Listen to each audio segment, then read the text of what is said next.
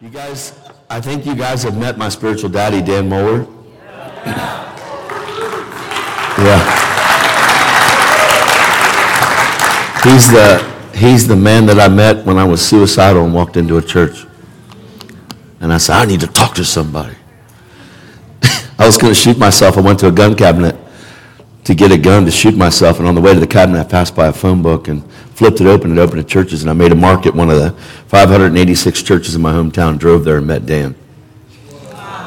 I promise, man. He goes, Come on in, buddy. I said, I'm not your buddy. And he was so happy, and I was so mad that he was so happy. Made me mad. What do you have to be happy about? And I went upstairs. He said, he said, let's go to the sanctuary. And I'm thinking, birds. I don't know what a sanctuary is. I'm not church, buddy. I have no clue. No grid. I have 22 years of addiction, atheism, anger, and hatred.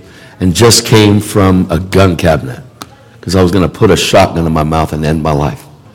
And Dan tells me, let me tell you about Jesus. I said, I didn't come here to hear about Jesus. He goes, this is a church. but in my heart and in my life, Jesus wasn't in a church because the church wasn't about a Jesus that was real. The church was about themselves as hypocrites. And that's what I believed. And if you talk to an atheist, they'll tell you it's a building full of hypocrites. You with me?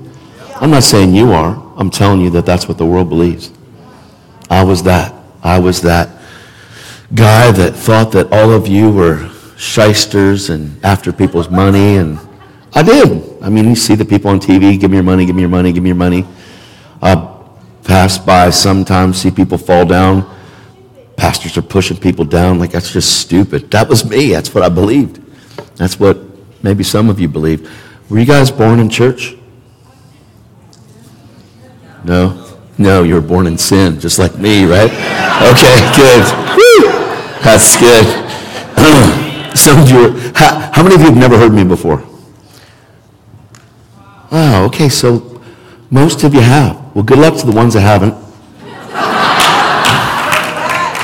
I do. I, I love Jesus now, but back then I was really, really, really, really mad. I mean, I was with my girlfriend for nine years, had a seven and a half year old kid, threatened to kill her for seven years if she left. That, that was me. That's the man that Dan met. But then that man died, not because, not because of the way I wanted it to happen, but because of the way that God wanted it to happen.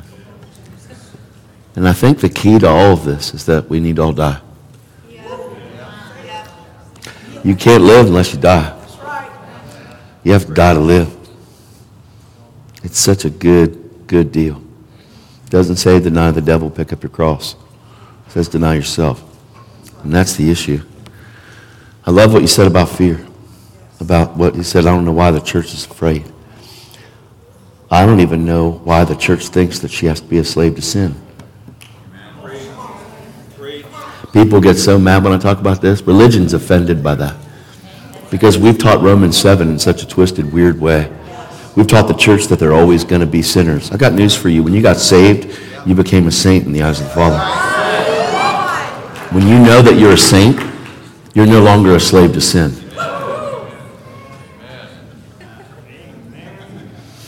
All right, some of you are on the same page. Good, we're going to be good here. Well, I met your pastor, so I know, so I know y'all are on the same page. I just, I have one message. One. I mean, it's the whole Bible, but it's one message. And it's all about us being free from us. Really, the gospel sets you free from you.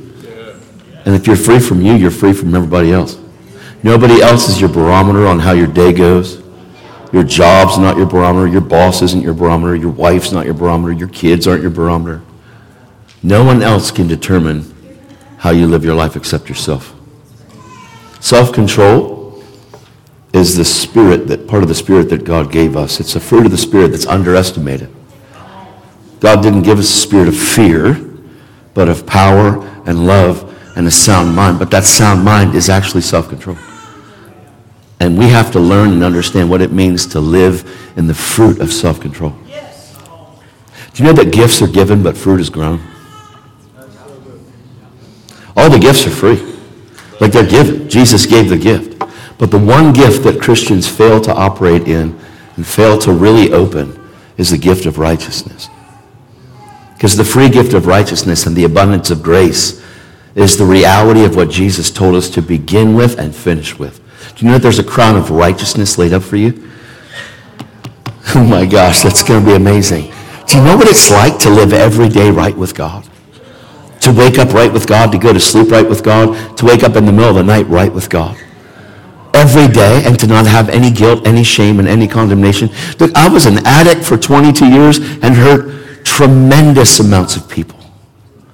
And Jesus, when I got saved, he said, you're no longer that person. And I have preached this since I got saved. I remember preaching this out of the gates and man, so many people said, you need to chill out, man. You need to relax. You're new. You don't understand. You haven't been a Christian for a long time. You need to be careful with what you're saying. They tell me you're opening doors. And I'm like, that's not even biblical. You can't open doors. God opens doors.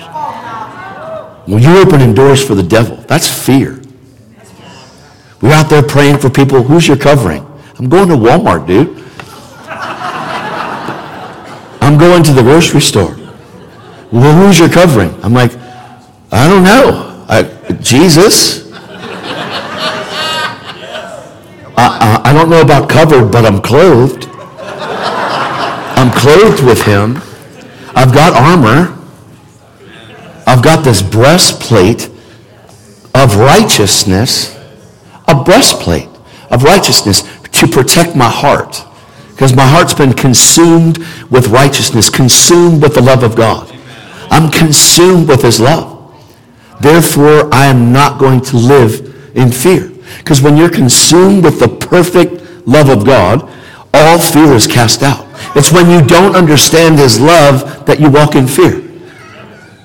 When I tell you that Jesus loves you, people say, well, well, I said, do you hear the good news? And people go, what? They think I'm going to say, I saved $200 on my car insurance. Geico, right? But when I say, did you hear the good news? Jesus loves you. Well, I knew that. I don't think you did. And I don't think you do. I think it's old news instead of good news. I think that when we brought him in, it was great at the beginning. But do you understand that that's not when you experience first love? Can I come down here and be around the people? Okay. Because I'm not far from you. I just, I don't believe that first love is experienced when you get saved. I just don't. I believe that there's a communion process of growing and understanding God's love for you. Love you, man. growing and understanding his love in an intimate way. It's where you start to enter into first love. First love isn't when you get saved. I mean, we've taught people that. No, no, God first loved us before we loved him. So that's where we get the scripture in 1 John. But the truth is, is we don't understand what first love means when we get saved. We just know it's a whole new world when we get saved.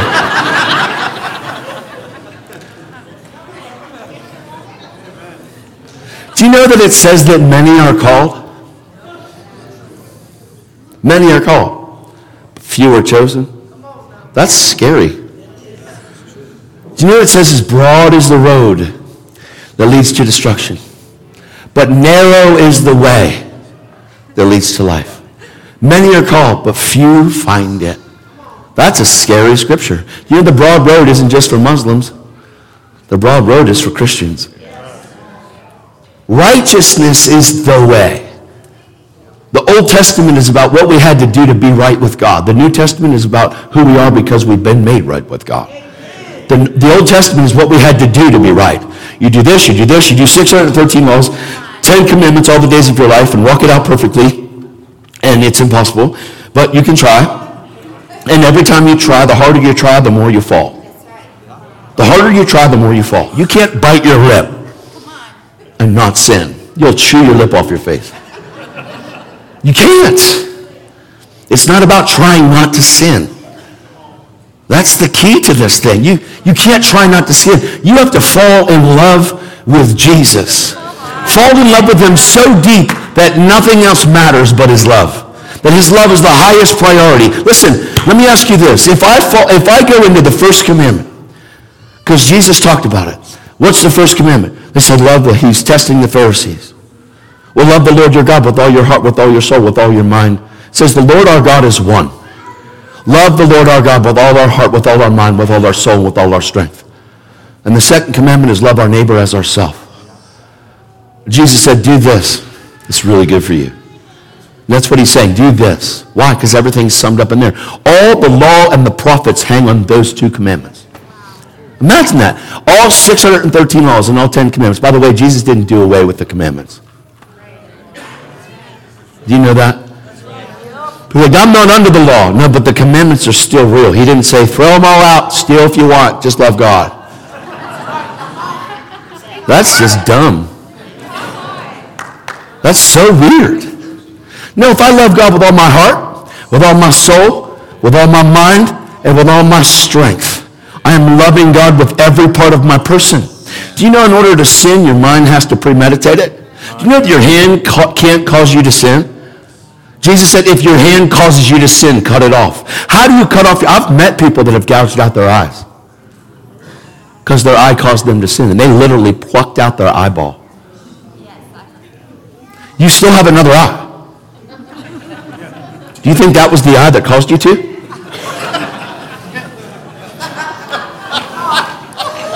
Are you with me? Do you think that pornography leaves if you pluck out both eyes? You still have graphic images in your soul that are twisted and demonic. And it's the way that seems right to a man. Because when men grow up, they're taught that when they get the girl, they got it all. Come on, man. It's twisted, demonic, all kinds of demonic wisdom in there. And your eye isn't your issue. You are. Your hand isn't your issue. You are. It's the total package, man. Jesus didn't just come in to cover us with his blood. He didn't come to atone for our sin. Come on, man, I know that's a weird thing for the church to hear, but atonement isn't even in the New Testament. Atonement is in the Old Testament, and atonement means to cover over to cover over, to atone for. So animals, the blood of animals atone for sin, covered over, but there's still the penalty of death because the wages of sin is death. And that postponed the penalty for 365 more days until the next day of atonement came when the high priest went in and offered blood for the people's sins committed in ignorance. Jesus didn't atone for our sin. Understand that our conscience is defiled and twisted and messed up. And when you get born again, your conscience is still defiled and twisted and messed up. Being born again is essential to unlock your potential. It's the, it's the starting place. It's where God's Spirit comes in and makes his home. But you have to wash yourself with the Word. You have to wash yourself with the truth of what God says. You have to spend your time in that book and go after the reality of who does God say I am. And you have to fall in love with what God says about you. You can't be in love with what other people think about you. Fear comes from the fear of people, the fear of man, and that's demonic, man. The fear of man. What do people think about me? Who cares what people think about me? Do you understand that, that this Christian walk is a walk of suffering? It's actually, Jesus learned obedience through the things he suffered. Jesus, the Son of God Son of Man learned obedience through what he suffered. Man, come on, dude. Jesus suffered. Well, how did he suffer? Man, he suffered for doing good. He did nothing wrong ever to anybody. He did nothing but kindness, and they attacked him on a tree. And still, even on that tree, religion crucified relationship. And relationship on that tree cried out, Father, forgive them. They don't know what they're doing. Why? Because religion has no clue what it's doing. It's trying to uphold the law, and it's trying to make people twice the son of hell as them when they convert.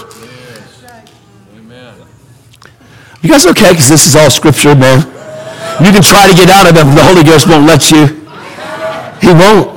I love the word. I live there. It's my, it's my favorite. Jesus is king. But he's the king of kings. He's the Lord of lords. God is the father of lights. He calls you lords, kings, and lights. That's scary, but I don't like that. Why? Because you think less of you than God does. That's why. Come on, man. Do you know that you are a royal, royal priesthood? Do you know that you are a holy nation set apart? That's not in the Old Testament. Well, it is, but it's in the new one too. It actually comes from a God that denied Jesus. Peter. Do you know how many Christians tell me they can relate to Peter? Well, my question is which one?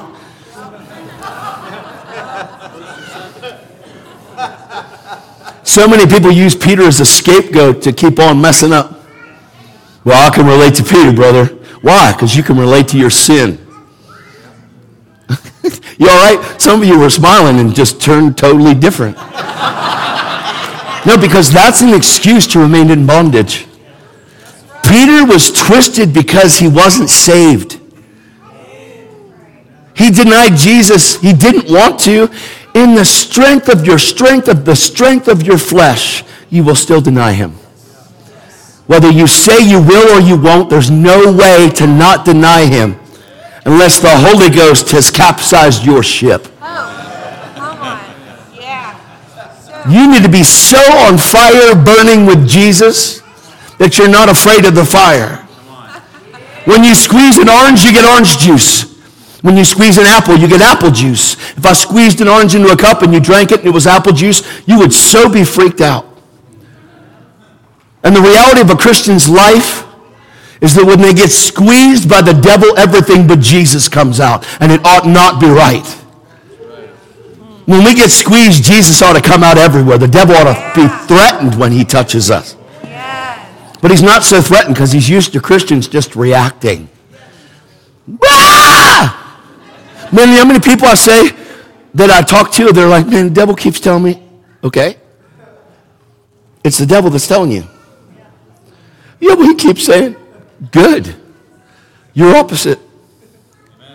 No, he keeps saying, well, he's never going to shut up. Why? Because he's the stranger's voice. It's the only reason that we're listening is because we don't understand that we're supposed to hear Jesus' voice. My sheep will hear and obey my voice, and the strangers they will not follow. Man, this is way more than a get out of hell free card.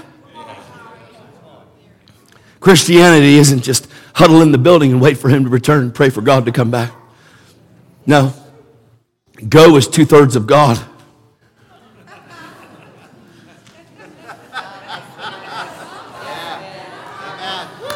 We're supposed to go. Matthew 10 says, Go, preach the gospel of the kingdom. What do you do when you go? You heal the sick, cleanse the lepers, raise the dead, and cast out devils. Freely you've received, now freely give. Yeah, but where am I supposed to go? Just go somewhere. Right. Gosh. We say the front lines of battle. Where is that? Your work, your job, Walmart, the grocery store, the drugstore, McDonald's. There's the front lines of battle. I'm not kidding, man. Every place that you go is the front line. But when you're silent, it's no longer the front line. Silence isn't a virtue unless you're married.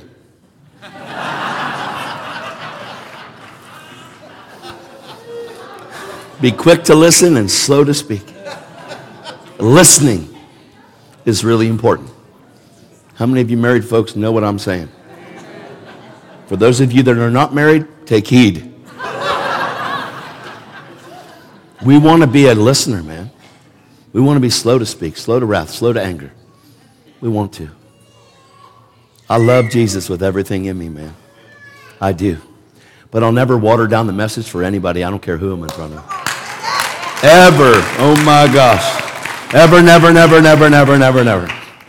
There's too many people that have been around big people that have watered down the message to gain seniority. To gain, I promise you that your seniority with the Father diminishes when you try to gain seniority with men. oh, buddy, I'm so done. That's why I'm hated. It's so good. Um, I promise. I've got more hate. I have more haters. It's the craziest thing. Just because I believe the truth of the gospel. I believe in miracles. I believe in healing. I believe in prophecy.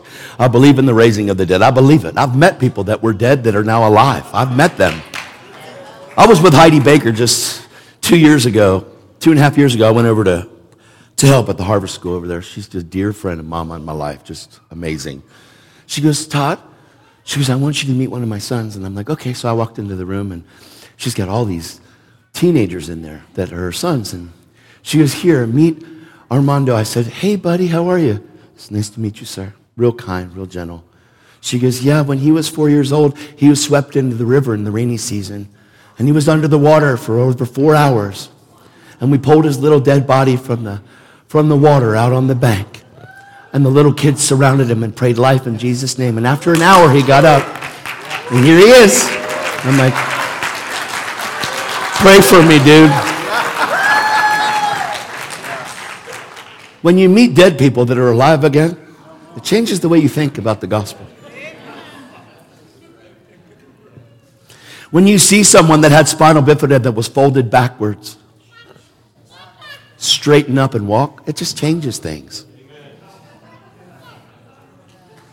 When you see somebody carry their wheelchair, going over with Reinhard to Africa and in the Crusades with Daniel and Reinhard at CFAN and going there and seeing 600,000 people in the field. And Daniel, Daniel said, go up and just pray for healing. I'm like, there's 600,000 people. He says, yeah, just go up early and pray for healing. And I go, okay. So I go up and I taught on healing, the reality of healing. And I didn't know I wasn't supposed to have everybody lay hands on each other because they're not saved yet, you know. That's just backwards. I mean, there are people that are saved because they, they line the crusade grounds with leaders and different churches. They have hundreds and hundreds and hundreds of churches at different crusades. So I just had, okay, everybody put your hand on somebody. And we prayed for the sick, you know, and all of a sudden this joy erupts from the crowd. And, and you see wheelchairs and crutches and everything just sit up through the crowd. And you go, oh my God. And the healing, the people start walking up to the front carrying their wheelchairs on sticks. And you just sit back and go, What did I do? You're never the same. Remember they were bringing people up to the side of the stage to talk about testimonies, you know, and Winfried is a guy that has been with Daniel for, uh, been with Reinhard for 40 years. Reinhard went home to be with the Lord. Uh, he was a, uh, a spiritual daddy to me, too. I ran with those guys for seven years. I still help with Daniel. I'm headed there after today to help with his boot camp that they do down there. And I've been to Africa with them. I've done a whole bunch of schools of evangelism, 17 of them, with them all over the world. Gosh. Mm. So they're taking testimonies at the side of the stage, and Winfried looks at me and he goes, Oh my God this lady and her little four year old boy. And he's like, and he brings her up on stage and they said, What did the Lord do for you? And they interpret. And she says in Afrikaans, whatever happened, and she lifts up her son, and the crowd goes nuts. And I don't have any idea what she said, so I don't know what happened. So the interpreter goes, The boy was born without genitalia, and the Lord created it on the field. And she wants to pull his pants down to show everybody. And I'm like, I sat back and went, Oh my God, you're so much bigger than I've known you are. You know what I said? Do it in America. Because he's no different here than he is there. I've seen the greatest, most amazing things here in the U.S. I didn't learn God in Africa, I learned him in America. You know, when I first went after this, I, oh, by the way, I almost didn't say anything. Um, I wrote my first book You don't understand. God's been on me for eight years to do this. He said, I want you to write your supernatural journey with me. And I want you to write it in a format that a child can get it. And I'm like, okay. I have no idea how to write that way, but I think like a child, so I guess it'll come out that way. And I, I can't type. I'm like peck away, like. So I have to speak it. So I literally recorded audio and with people, locked myself in a room and just went, ooh. And then they, I don't know how they do it, but they, they brought it all back and typed it all out. It came out amazing. But I share a testimony in here and I go into really, really detail about it. The reality of my journey from darkness to light and what Jesus did and about Dan and what happened and my journey into the supernatural. What does it mean to learn how to pray for the sick? Because I prayed for nine. Thanks, buddy. I prayed for nine. Did it, was I coughing or something? Did I need it? Jesus. Thanks. Yeah. I prayed for over 900 people without seeing anybody healed. And everybody told me all these reasons of why they weren't but I couldn't find any of them in the Bible. I really did. Everybody told me why it's not working because because my, my beautiful wife, the one that I threatened to, the fiance, when I met Dan, when I met Dan, I went in the church, I was like, okay, whatever. That was my prayer. I was like trying to get Dan to get away from me because I couldn't handle it anymore. I was like, whatever, dude, if he wants my life, he can have it. There, I did it. You good? You happy? That was my prayer. Wasn't good, buddy. But there was a seed that went in, but it wasn't a surrender. It was Jesus Incorporated, and that will kill you. This isn't Jesus Incorporated. This is surrendered or not surrendered. There is no in between. You can't straddle a fence. Do you understand that you're either for him or against him?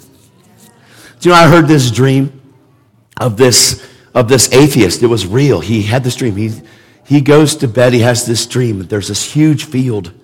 And in this field, you've got this one side over here, this other side over there, and a fence that's about that wide going up the center of this thing.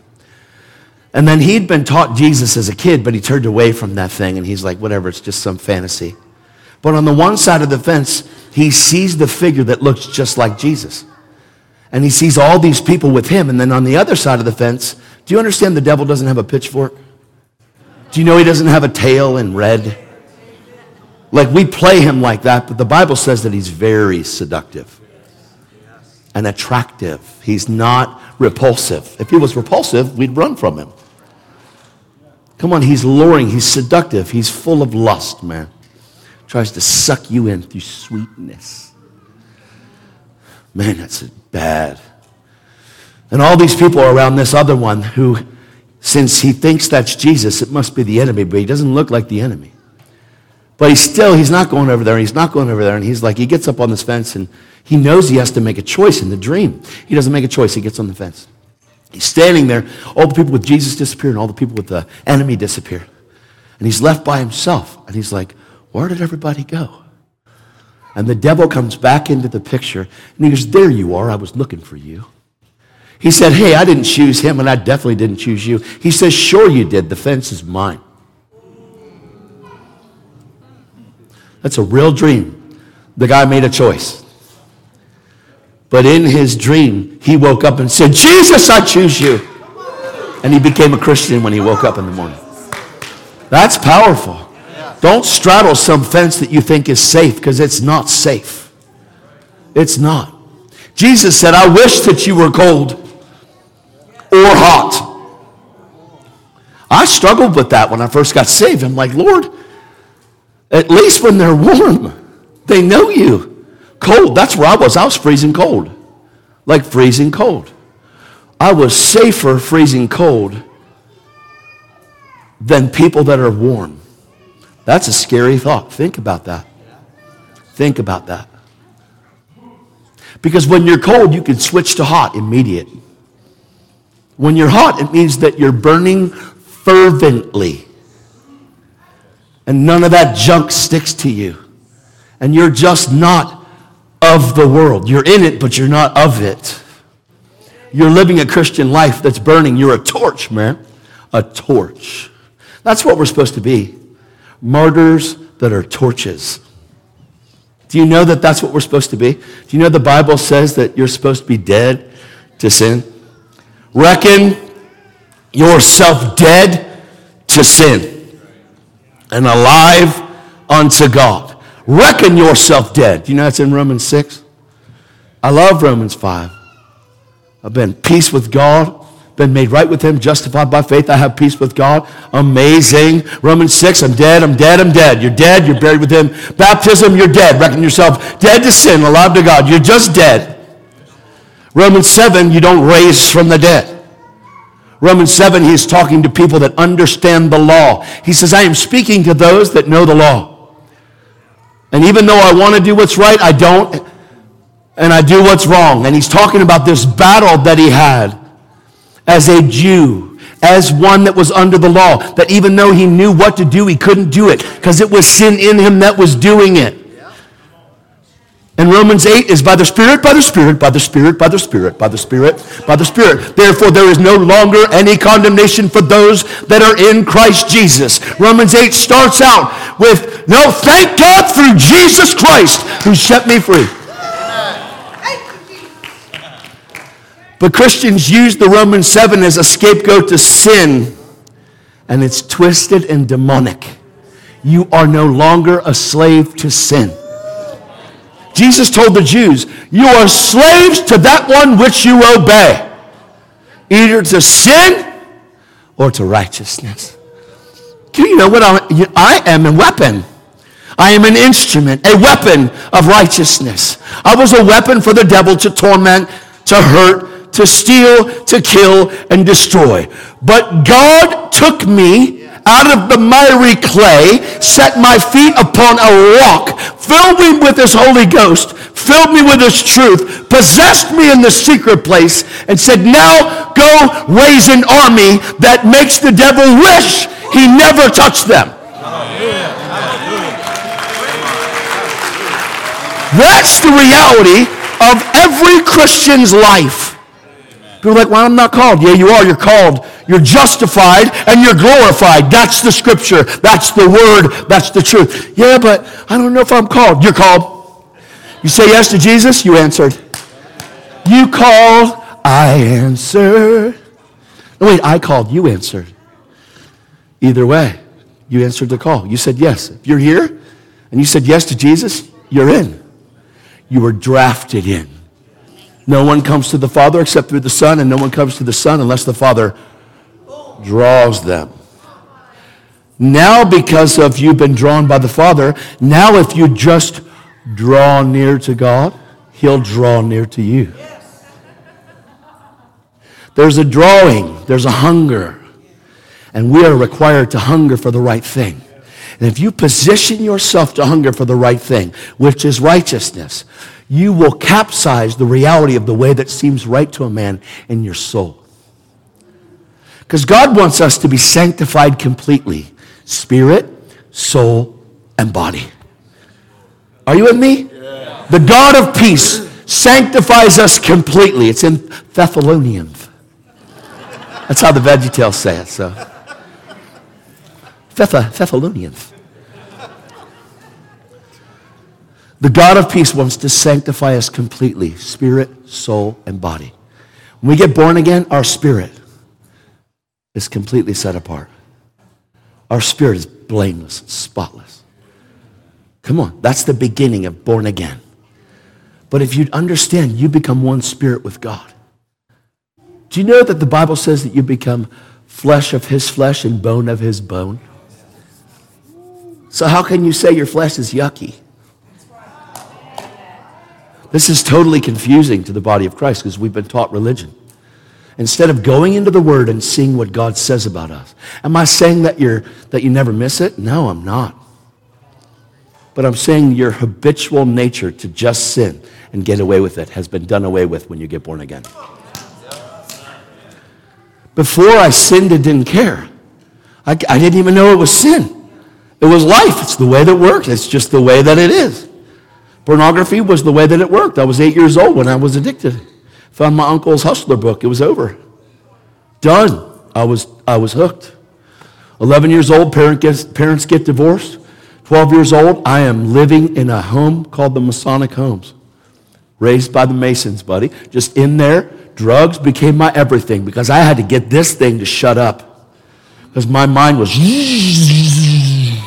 And I found when I got high, it chilled out a little. And then when I became unhigh, it came back again.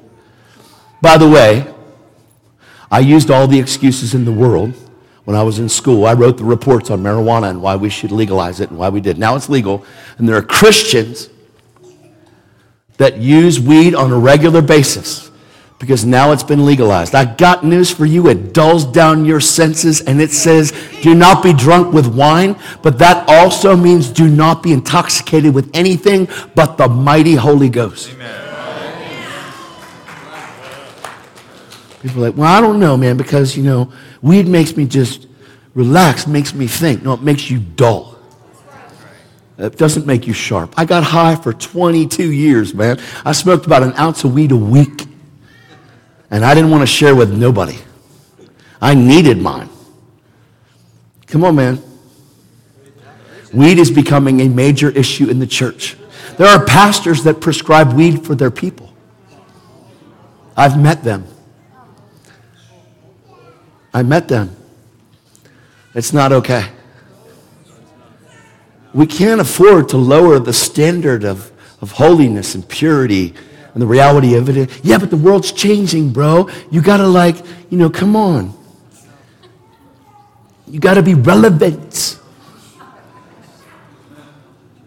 I will never sacrifice truth on an altar of cultural relevance. Ever. Yeah, but you know what I mean? I mean, kids, you know, they, they might be born, they might be born one sex, but really they were meant to be another. That's totally the devil, man. That's just totally demonic. Do you know Christianity is, become, is becoming a hate crime? You know that, right? If you can't even be bold when it's not a hate crime, how are you going to be bold when it is? If we're silent when it's not a hate crime, if you're silent, look, this nation was founded on God. America was founded on one nation under God, indivisible, with liberty and justice for all. We are losing our liberty. Yeah, but what are we to do? We're just little. No, the reason why the world has a voice is because the church has been silent. Silence is not a virtue, man. It's demonic. Well, people have parades and flaunt their belief systems and do whatever they want. We've become silent. What we've said is we're not evangelists. They're evangelists. Let them do the work. That's demonic too.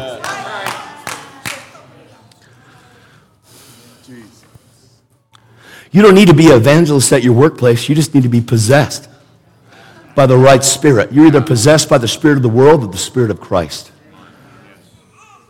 You guys all right? You're not smiling. Bunch of you are looking at me like, dag, dude. Dag. If you're having trouble with boldness, if you're having trouble praying for the sick and seeing healing regularly, if you're having trouble with condemnation, get my book. It's out in the lobby today. We have it here. We brought a bunch with us. Get the book. It will kickstart and jumpstart. I'm not much for like the sales of stuff. I'm really not. And actually, I, I really had trouble with writing the book because I saw so many people reading books but never reading this. It really, I struggled with it. Because like the first, I was 34 years old, went to Teen Challenge, and the first book that I could read became the Bible. I had all kinds of learning disorders, bipolar, ADHD. I was borderline schizophrenic. I had all kinds of twisted voices consistently, constantly whispering to me all the time. I had a voice telling me to take my life since I can remember. You should just run your car off into a tree. You should get a gun. You should end your life. You should jump off this cliff. You should do. I hear all the time. Constant whispers to me. Constantly. Constant. Those voices get shut down when you hear his voice. I was depressed my whole life. My whole life. And I thought about suicide. I understand that a young man took his life. That was a, a son of somebody here, of parents at the church. I'm sorry. We don't have to lose that battle again. Arm your kids. And I'm not saying that you didn't try to. Please don't hear me that way. I'm telling you that Jesus is king. And he wants us to understand who we are. This whole thing is about a fight for your identity. Do you know that? The devil's after you never knowing and understanding who you are. He's not afraid of you going to a building. He's not. He's not. Lots of people gather at lots of buildings. He's not afraid of you coming here. And I'm not saying do away with this because we're not to forsake the gathering together of the saints. To encourage one another. Come on. And to stir each other up in good works. We're not to forsake it. So I'm not, by no means. We have our own church. So I'm not. Gosh, that would be silly. I believe in the local church. I do. But I don't believe that your pastor is your hook to God. I don't believe that your pastor would want you to think that he's your only way to the Father. Or he would be saying that he's Jesus, and I'm pretty sure that he doesn't say that. God has given us all the same opportunity to know him. We just choose to be fed by people instead of eating living bread ourselves.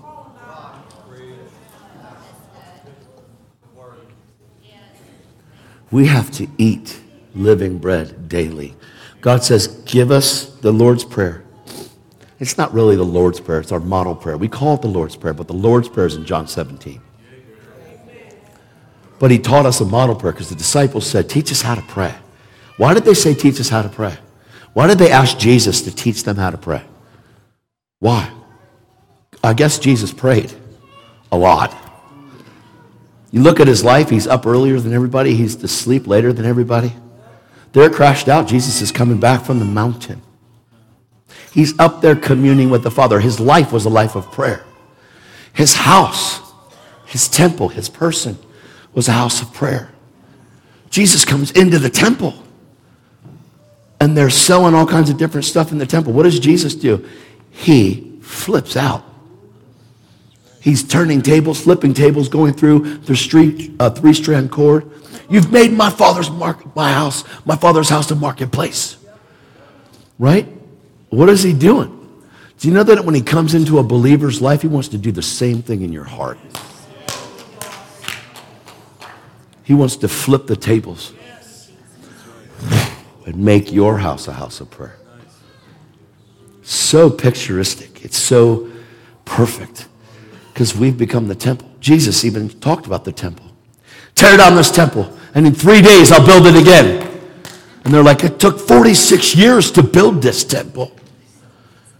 But he was talking about his body. And once we get saved, we become a temple of the Holy Ghost. A temple of God. A holy temple. But God wants us to understand who we are in its entirety. He wants us to the Father in secret so that we can be armed and dangerous in the public. Do you know that when you go into the secret place to seek the Father and to pray, you know the devil can't see you there? You know why? You're in secret. Do you think that Jesus didn't pray to the Father and talk about the cross? Think with me.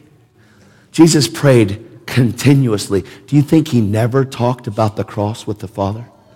Man, even on the Mount of Transfiguration, when he was there with Peter, James, and John, he is praying. He's talking to Moses and Elijah about his departure. The devil had no clue still. Come on, think with me. The devil had no clue. He was openly talking about it with Moses and Elijah. The devil had no clue. He had no clue. It says if the powers and principalities would have known, they would have never crucified Jesus. You know what the devil would have done if he would have known? He'd have killed everybody trying to crucify Jesus. If the enemy would have known what was taking place and what Jesus was about to do, he would have killed everybody trying to kill Jesus. He would have been out to, don't do it! It will be our end but he didn't know. and he crucified our king. Do you know how exciting that is? He opened the door. The devil crucified the king. Jesus regained the keys.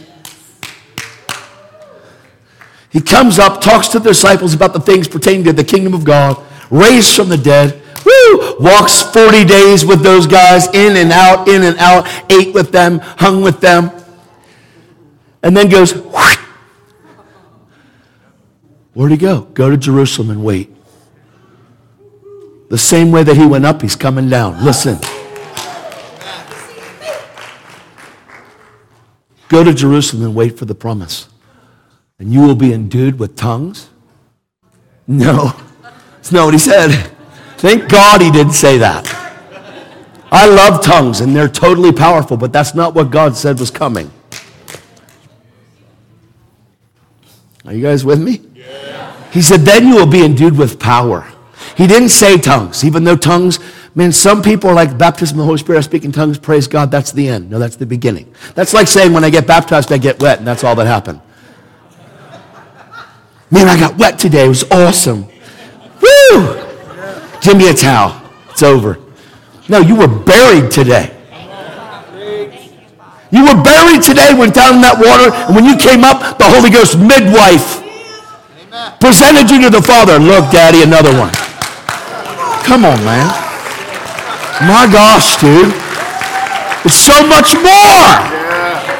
So much more. All I'm doing is whetting your appetite, buddy. I am, because there's more. I am, you know how you have a campfire and stuff, and you take that stick and you stir that stuff around, get the embers hot again? The only reason why you're not burning, burning is because you put trash on your fire, man. Because when you got born again, there was a fire that came inside. And in the beginning, you were like, oh my gosh, this is amazing. This is awesome. But you didn't steward it. So this is amazing came, yeah, I got saved. Yeah, yeah, I got saved like a year ago. Yeah, I did that two years ago. Then all of a sudden, yeah, I've been born again five years. What's the fruit look like? Well, I got born again five years ago. Yeah, but what's the fruit look like? Well, I don't know.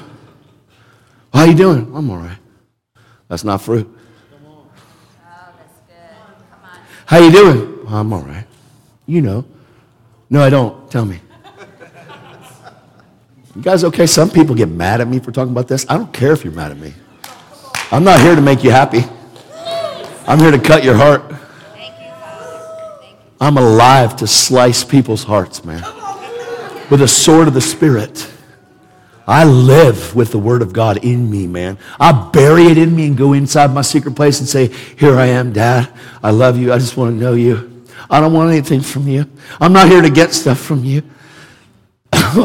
met Dan, he would tell me about his encounters in the secret place, like the rooftop opened and a hand came in, and I went, What the heck are you talking about? A hand came in. I saw heaven. I'm like, oh my God. I go to my secret place. Lord, I promise. This is how it looked. Lord, I'm here. Silent, buddy. Nothing. I want the roof to open. I'm, I promise. I'm listening to his encounters, and I found myself trying to compare myself to Dan. That's scary. Because there's only one Dan.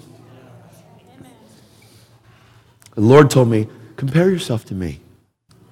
I went, that's worse. Way worse. now bring grace in and understand. Ephesians 5 says, be an imitator of Christ. And I went, okay. Oh my gosh, there's some big sandals to fill. And I'm learning and understanding what does it mean to be an imitator of Christ. And the first thing after that is and walk in love. Walk in love, even as Christ loved us. What does that look like? Can you go with me to uh, Philippians, Philippians 2?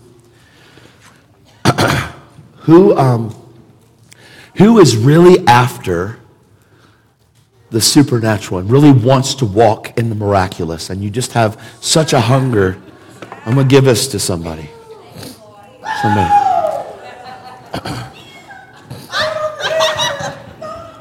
They're out there, please. In the name of Jesus. In Jesus' name. She's like, they're not expensive, and we have them in the lobby. that was a scary look right there. No, that was the look of determination. I will own this. That was the I will own this and no one's stopping me. Why are women more hungry than men?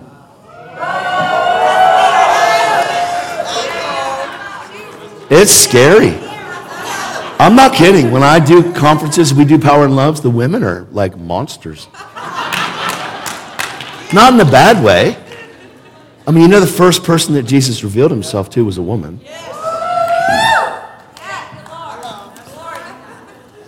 Come on, men. Sup?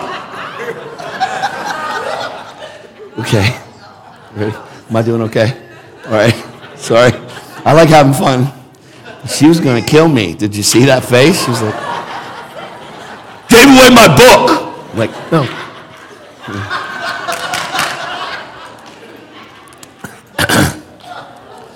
wow. Okay, you ready? Okay. I want to read this. And Philippians is, I always tell my kids when I read something, like, this is my favorite part of the Bible. They go, Dad, every time you read, it's the favorite part. Which one is going to be? Wherever I'm at, I guess. That's where it's at. But I have read the book of Philippians. Probably out of all, I've read the Gospels the most Matthew, Mark, Luke, and John. The book of Acts would be my second most read. Um, the book of Philippians, the book of Colossians, the book of Ephesians would be the next most read book that I've that I've stay in. These are these are constant camps for me. Like on my way here, I I did the whole Gospel of John and three quarters of the Gospel of Matthew. And like I just live there. I need to know. If I'm supposed to walk like Jesus walked, I need to find out how did he do it? How did he walk? Right? So I need to be in the Word on a consistent basis. But the epistles are a great place to gain and understand your identity. Like the book of Ephesians is the only book in the Bible that has no rebuke. Like that Paul wrote. He has no rebuke in there. It's like, it's totally solid. Ephesus was this place that when he came, they burned every book, every witchcraft book. They say that there was, there was thousands and thousands of books in a bonfire. They burned everything. It was massive revival. And now it's known as Turkey. And it's not revival right now. There is pockets, but it wasn't like it was then. And we don't want that to be America. Okay. Let me just read Philippians 1 a little because it's right before Philippians 2. If you, you okay? All right. Sorry. Philippians 1, verse 21. We're going to touch this. We're going to pray for the sick. But I, but I want to. The last thing I want to do is pray for the sick, and it be Todd White praying for the sick. If, if you give somebody a fish, they're going to eat for a day. But if you teach them how to fish, they eat for a lifetime. So, what we need to be is totally equipped with why we can all pray for the sick. Because we don't want just a miracle to break out in here. We want you to walk in the miraculous daily. Everywhere you go, whatever you do, in word or in deed, do everything as unto the Lord. Your job is your mission field, and I saw so many miracles on my job. Why? Because that's where I worked. And that's where we spend eight hours a day.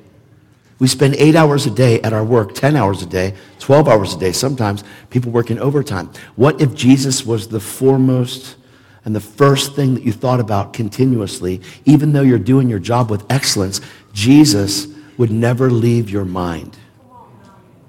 The focal point of the gospel is Jesus. We know that. And so, what we want to do is we want to think like Jesus would think on our job on a consistent basis.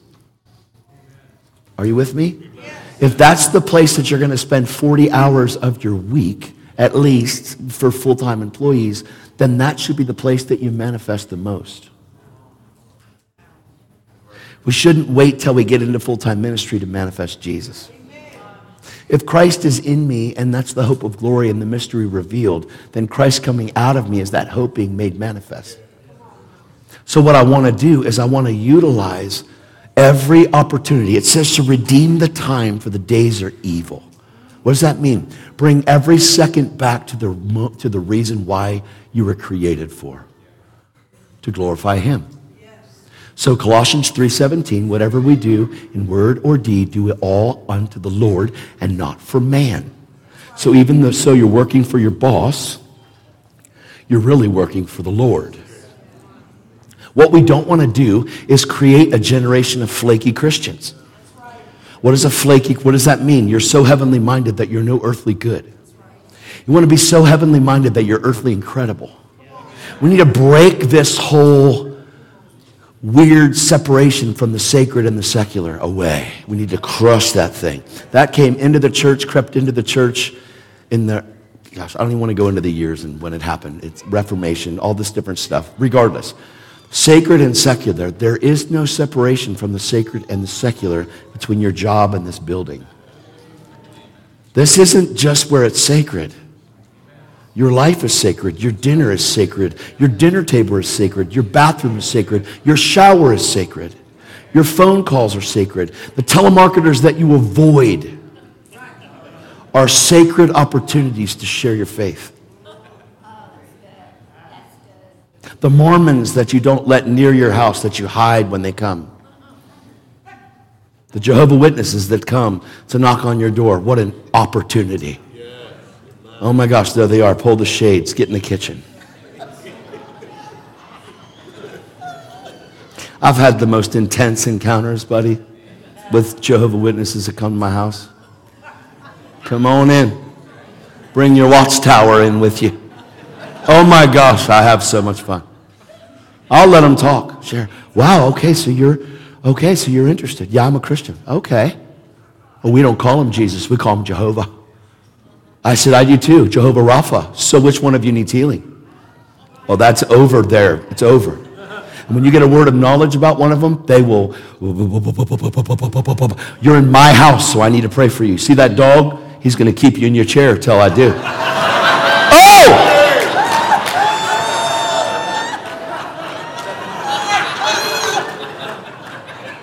If you only knew my dog. I've got a cane corso. He's like 140 pounds. Keep them. I'm just kidding. I haven't threatened anybody with a dog. But that sounds fun. Because the last thing a Jehovah Witness wants you to do is lay hands on them. They run, dude. I've had a couple opportunities to do that. They come to my door. I remember, I just, gosh, I got so much to share. It's so fun. I didn't even read the scripture, but it's, it's gonna, I'm going to. I was about to read to live as Christ and to die as gain. Amen. If we get that revelation, it's over, buddy. To live is Christ. That means your whole life is Christ. If you're alive, it's, it's for Him. It's, it's that. You are here. You are here to imitate Him. You are here to be like Jesus. The only mission of a Christian is to be like Christ. You are to be Christ like in everything that you do, in everything that you say. You are to be alive in Him and dead to you. And if you rises up, you kill Him with the truth that sets you free. And you walk in freedom, like this building freedom. Amen? So these people come to the door. They sent, they sent the girl from the car. The, the, the elders are in the car yet. Hi, sir. How you doing? This is like, you know, she's learning. I said, I'm doing so amazing. How are you? She goes, I'm here. And I'm with, you know, the whatever. And she says, and uh, I wanted to talk to you. Is that okay if I talk to you? I said, I would love to talk to you. So she starts to give me the spiel. And I'm like, I asked her, I said, you're not part of the first 144,000. How does that feel? Because they believe that only 144,000 They've already been chosen. They're already selected. They're not that part. So they're not going to, they're not the first wave. And I said, What does that feel like? She goes, I don't know. I said, Do you know that you're God's elect? Well, I don't know. I, I got to ask them in the car. I'm like, Oh, well, bring them with you. So she goes to the car. She's frustrated. Comes, yes, we'd like to help you. And I'm sitting there, Elder so and so, Elder so so, so nice to meet you. My name's Todd. I'm a born again, spirit filled, on fire Christian, and I'm so glad you came. and they, they are trained for debate. And I said, Hey, I got a question for you. I know this is going to sound weird. It's going to sound really weird. I said, Ma'am, when you came up to my house, I knew that you had a, a disc in your neck that's herniated. She goes, It's true. I said, How about you? You have a shoulder that gives you trouble, and your left knee is killing you. So what I say is that you let me pray for you. He goes, Sir, that's not in the watchtower. I said, Oh, it is. It's in Mark 16. Turn to look. It says, These signs will follow them that believe. It's in their Bible. It says, They will lay hands on the sick, and the sick. And I said, Are you guys believers? Well, yeah, but we believe in Jehovah. We believe. Wait a minute. Hold on a second. Okay, let's call him Jehovah. That's awesome. Are you believers? Well, yeah, that means we can pray for each other. We don't believe in healing. I say you let me pray for you and find out what's real. If it's not real, it's not going to happen. Come on. Let's do it. Let's do it. Let's do it. Also, we're, we're, we're actually, we actually have to go. And uh, we said, wait a minute. You guys are scared. You're living in fear. I said, that's wrong. I said, I have the Holy Spirit in me. Well, we don't believe the Holy Spirit has, does any work right now. I said, well, he's in me. Let's find out if he's real. Do you know what's going to happen? You guys are going to run away. You're going to get in your car and you're never going to come back here again. You know why? Because I know the Bible. And you hate that people know the Bible. Because most Christians don't read their Bible, but I do. I said, I'm a living word, a living epistle. That's in your word too. And he's like, well, sir, we just you know, well, guess what's going to happen? I'm going to pray for you anyway, and your knee and your shoulder and your neck's going to be healed, and I'm not even going to touch you, and it doesn't matter. I said, Father, I thank you, and they ran to their car, dude. I walked out to their car as they're in their car. I held onto their window. I said, Listen to me. I said, I was a drug addict for 22 years and an atheist my whole life. And I shared, and I tormented my girlfriend and told her I'd kill her for seven years out of my seven and a half year old daughter's life. And my daughter watched her daddy as an animal threaten her mommy. I said, I smashed out car windows. I said, I did the most heinous of twisted stuff. I was extradited twice across America in an orange jumpsuit. I was kicked out of the military and given a bad discharge a bad conduct discharge, a big chicken dinner. I hurt a lot of people. And you're going to tell me my Jesus isn't real. I was at the end of a gun. The guy unloaded a nine millimeter at me from 10 feet away. And the Lord said, I took those bullets for you. Are you ready to live for me yet? And none of the bullets hit my car. And you're going to tell me that my Jesus isn't real. I think something's wrong, man. Are you after people being saved? Because that's in your Bible too. Well, we are, but not like you believe. I said, Well, I think that our belief systems are actually one and the same if you'd actually let the word speak to you instead of letting an elder teach you what you think it means. And I said, You guys call yourself elders and you're very grown in the Jehovah Witness faith in the watchtower, yet you're confused and you're running away from my house. Well, in the name of Jesus, I command your neck to be healed, your shoulder to be healed, and your knee to be healed right now in Jesus' name the spinning rocks to get out.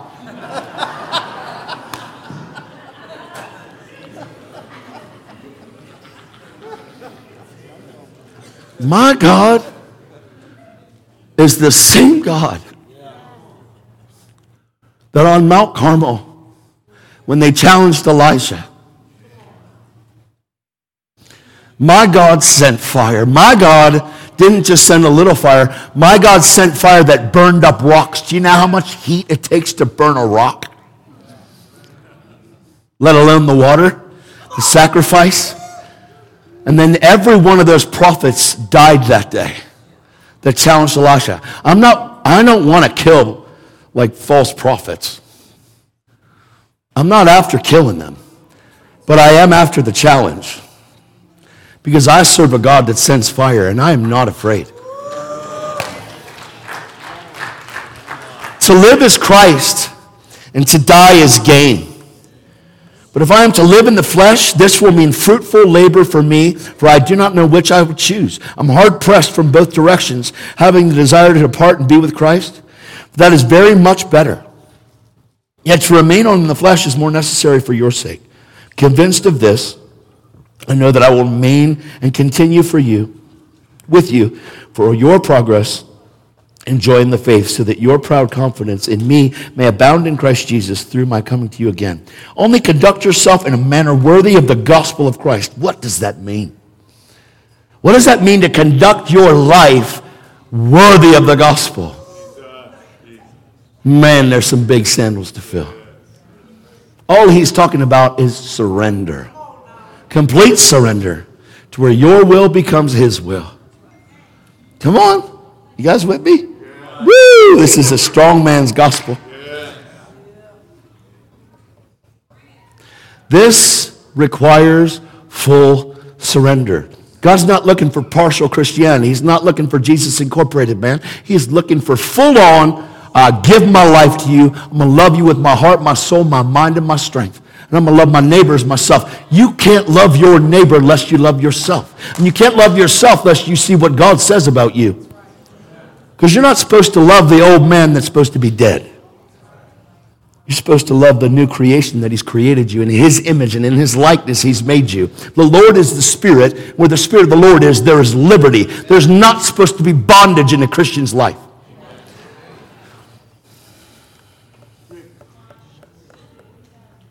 Come on.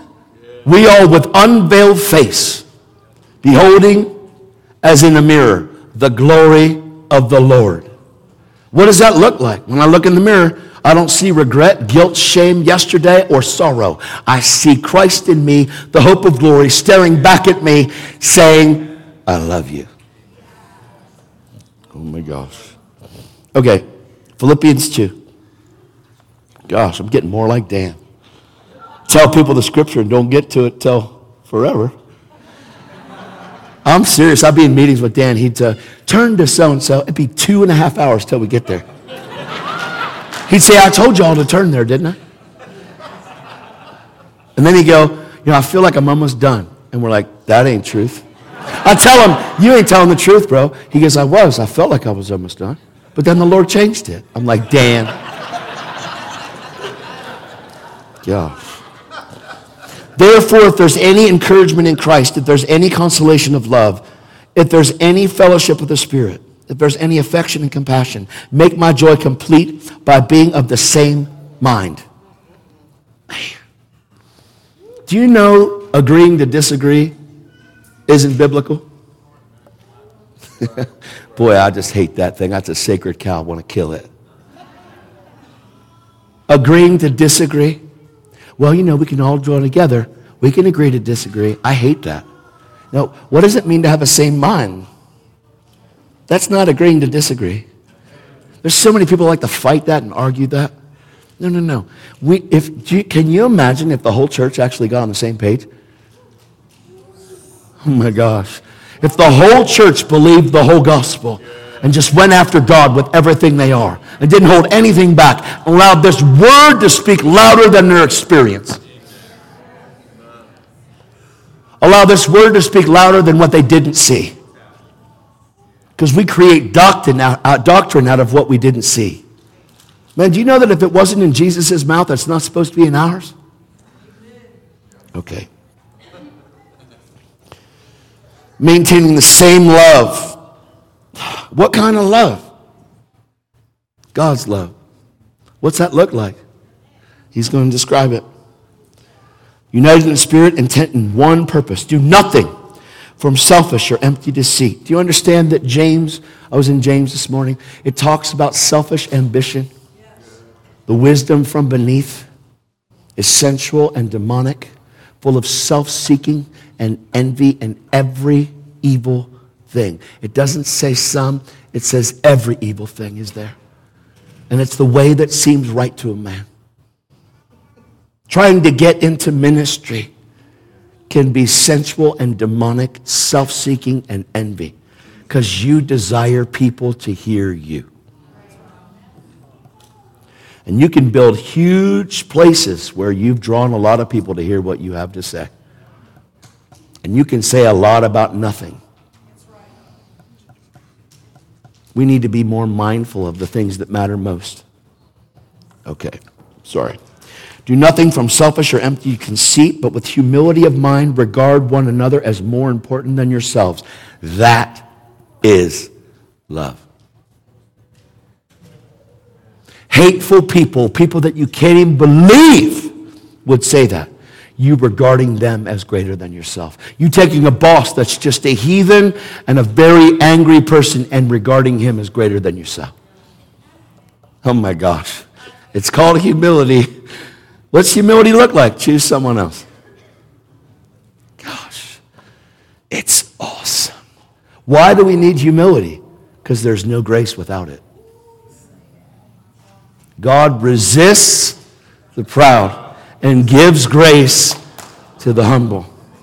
When I'm preaching, people are like, well, you're aggressive. You're just aggressive. You're a little bit too much. What you see is passion and full devotion and fully trusting Him and believing in Him. I've been through hell more than anybody knows recently and pretty much over the course of my short 17 year life in Christ. I've been born again for 17 years. I am more on fire today than I was yesterday. And each day it's the same. I'm more than yesterday because nobody keeps me in yesterday but me. Do you know that the hardest times and the hardest trials, the hardest things that we go through, when we manifest Christ, and I didn't say it's easy. It's not a walk of faith, it's a fight of faith. But as we manifest Christ, when things are absolutely horrific and painful, and betrayal, and the hardest of heart, if we would just hold on to truth and go after Jesus with everything that we are, you will come out with a sharper, clearer, crisper awareness of His presence, His love, His goodness, and His mercy. This is a very painful Christian life. It's called the fellowship of His sufferings. All of us want the power of His resurrection. Philippians 3. The power of His resurrection, but not many want the fellowship of His sufferings. But it's been granted to you the privilege of suffering for the gospel. Oh, woo! That wrecked me pretty good. Oh my gosh. Do not merely look out for your own personal interests, but also for the interests of others. And have this attitude in yourselves, which was also in Christ Jesus, who, although he existed in the form of God, listen very carefully right now, because this is the key to you walking in the miraculous. It's a key that you have to get, and it has to be the foundation of it. And you will be completely ridiculed. You will be called a heretic. You will be called the worst stuff by people. Religion hates this with everything in them. They will completely, I mean, I'm talking death threats from Christians will come your way for believing what I'm about to teach you. It's in the Bible, it's right here in the Bible. It's just overlooked for some reason. Just like the scripture in Revelation, we've overcome the enemy by the blood of the Lamb and the word of our testimony. The devil blocks the love your, not life un, your own life unto death. He has Christians write songs about, we have overcome by the blood of the Lamb and the word of our testimony. And then they, block, they don't sing the rest of it. And we love not our own life unto death. Because that's how we overcome. If you love your own life, you can't overcome. Have this attitude in yourself, which was in Christ Jesus. Although he existed in the form of God, he did not regard equality with God a thing to be grasped, but emptied himself, taking the form of a bondservant, being made in the likeness of men. Being found in appearance of man, he humbled himself and becoming obedient to the point of death, even death on the cross. For this reason, God highly exalted him, bestowed on him the name which is above every name, so that the name of Jesus every knee will bow of those in heaven and earth and under the earth and every tongue will confess that Jesus is Lord to the glory of God the Father. And so many people, amen, amen, amen, right there. But I want to show you something that we miss. It says this that Jesus, being in the form of God, existed in the form of God. Let's talk about this a little. Oh, it's 1229. Am I okay? He's like, I guess. You got something at 3 o'clock, so you got to be ready for that. Jesus did not come here to be God on the earth. That one right there causes people to go, ooh. I did not say that he wasn't fully God, but he emptied himself of every divinative privilege and chose not to utilize any divinative privilege while he was here on this earth. It's very important that you see this. Why? Because the number, one of the number one things you'll hear from people that were caught in religion or are caught in religion is, well, who do you think you are, Jesus? Well, you're not Jesus. No, you're not, but you're to be an imitator of Christ. Jesus was born of the Virgin Mary. Mary gave birth to Jesus. Mary was overshadowed by the Holy Ghost. The Holy Spirit put Jesus in Mary's belly. When he was born, he was born the Son of Man. He was fully the Son of God, never stopped being God, but he was born in his humanity. Very important. You read this out, you study this out, you ask the Holy Spirit to reveal it to you. The reality of this is that Jesus was born of the Virgin Mary. Why? Because he had to fulfill the covenant on man's side. God made covenant with man, between God and man.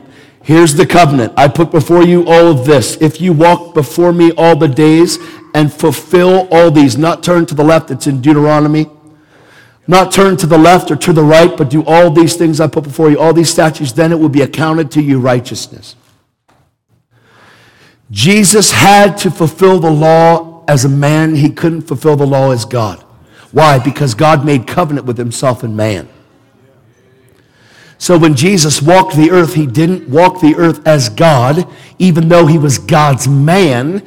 He was fully the Son of Man and lived in his humanity, emptied himself of the right to be God on this earth, and chose not to utilize any divinative rights when he was here. And he did what he did as a man in right relationship with God. Jesus was tempted at all points, yet without sin. It talks about it in James and it talks about God being tempted. It is impossible for God to be tempted. Jesus was tempted at all points, yet without sin. That one scripture verifies that he didn't do that as God. I promise you. So scripturally sound. People call this heresy because they say that I'm taking the divinity away from Jesus. I'm absolutely not. I am reading the Bible. And I'm not making it sound like what I want to. Jesus had equality with God, but chose not to recognize that. Come on, man. So Jesus, all the way up until the age of 30, did no miracles. Why? Because the Holy Ghost hadn't come. The Holy Ghost hadn't filled him, hadn't rested upon him and remained. Come on, he comes to the River Jordan, and John the Baptist is down there baptizing. Comes to John. He said, John, I need you to baptize me. And John says, You're coming to me, yet I need your baptism. But John couldn't have that baptism because that wasn't going to be to the day of Pentecost. And Jesus said, No, it's necessary that you baptize me so that righteousness might be fulfilled. So, Jesus, in order to attain righteousness, you have to obey all the laws, all the commandments without missing one. So, Jesus fulfilled all the laws and all the commandments without missing one. He gets baptized by John. The heaven is opened because somebody fulfilled righteousness. The heavens were opened for him, and God said, This is my Son, in whom I'm well pleased. The Holy Spirit descended, rested upon Jesus, and remained. Come on. He goes out to the wilderness, comes back out of the wilderness, and the Holy Ghost in power goes about doing good, healing all that were oppressed by the devil. Why? Because the Holy Ghost was upon him. So when Jesus healed the sick, it wasn't Jesus that was doing it. Jesus said in John 5 19, the Son can do nothing of himself. But what he does, he does because the Father does it. For what the Father does, the Son does in like manner. So now you've got Jesus that goes and heals, and when Jesus is healing, it's the Father through Jesus that does the works. Jesus said, If you don't believe me through the things that I say, at least believe me through the works that I do. For it's the Father that dwells in me that does the works. How did the Father dwell in Jesus? Holy Ghost. Romans 8:11 says the same Holy Spirit that raised Jesus from the dead. If the same Holy Spirit that raised Jesus from the dead dwells in you, he will quicken your mortal body. I don't need quickening when for resurrection only. I need quickening now. So the same Holy Spirit that raised Jesus from the dead dwells in me. So when Todd prays for the sick, it's not Todd that heals the sick. It's the Holy Ghost that heals the sick. Come on. This is so good because kids don't get a junior Holy Ghost.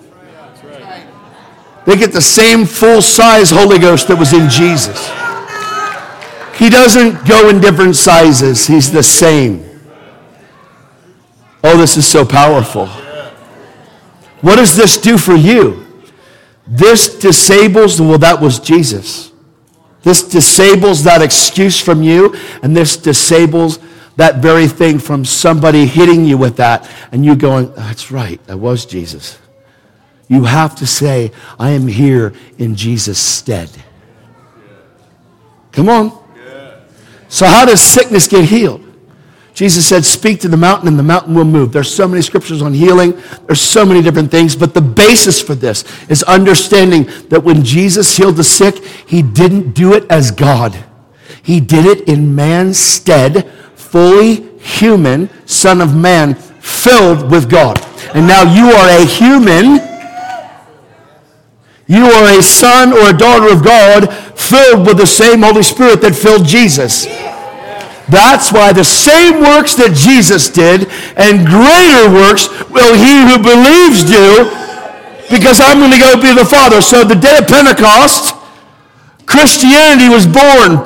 Bam! Holy Ghost came down. And what happened? The apostles went about doing good, healing, and great signs and wonders followed the apostles because the Holy Ghost had come. That great gift and power from heaven was in the Holy Ghost, and that great gift was in them. And now these disciples were weapons of righteousness. And every morning when you wake up, the same voice that spoke from heaven to Jesus, this is my son in whom I'm well pleased, because righteousness has been imputed imputed to us. Righteousness was imputed to us because of that. We've been made right with God. So the same voice the Father says to you, my son in whom I'm well pleased, my daughter in whom I'm well pleased. It doesn't matter who you are. If you're a Christian, you're in. You're in. Doesn't matter what people say. It matters what the Bible says. Stop listening to the voice and the enemy, the accuser of the brethren that tries to accuse us night and day. Who cares about the accuser? Who cares about being rejected when God says, You and I have been accepted in the beloved? Stand to your feet. Stand up.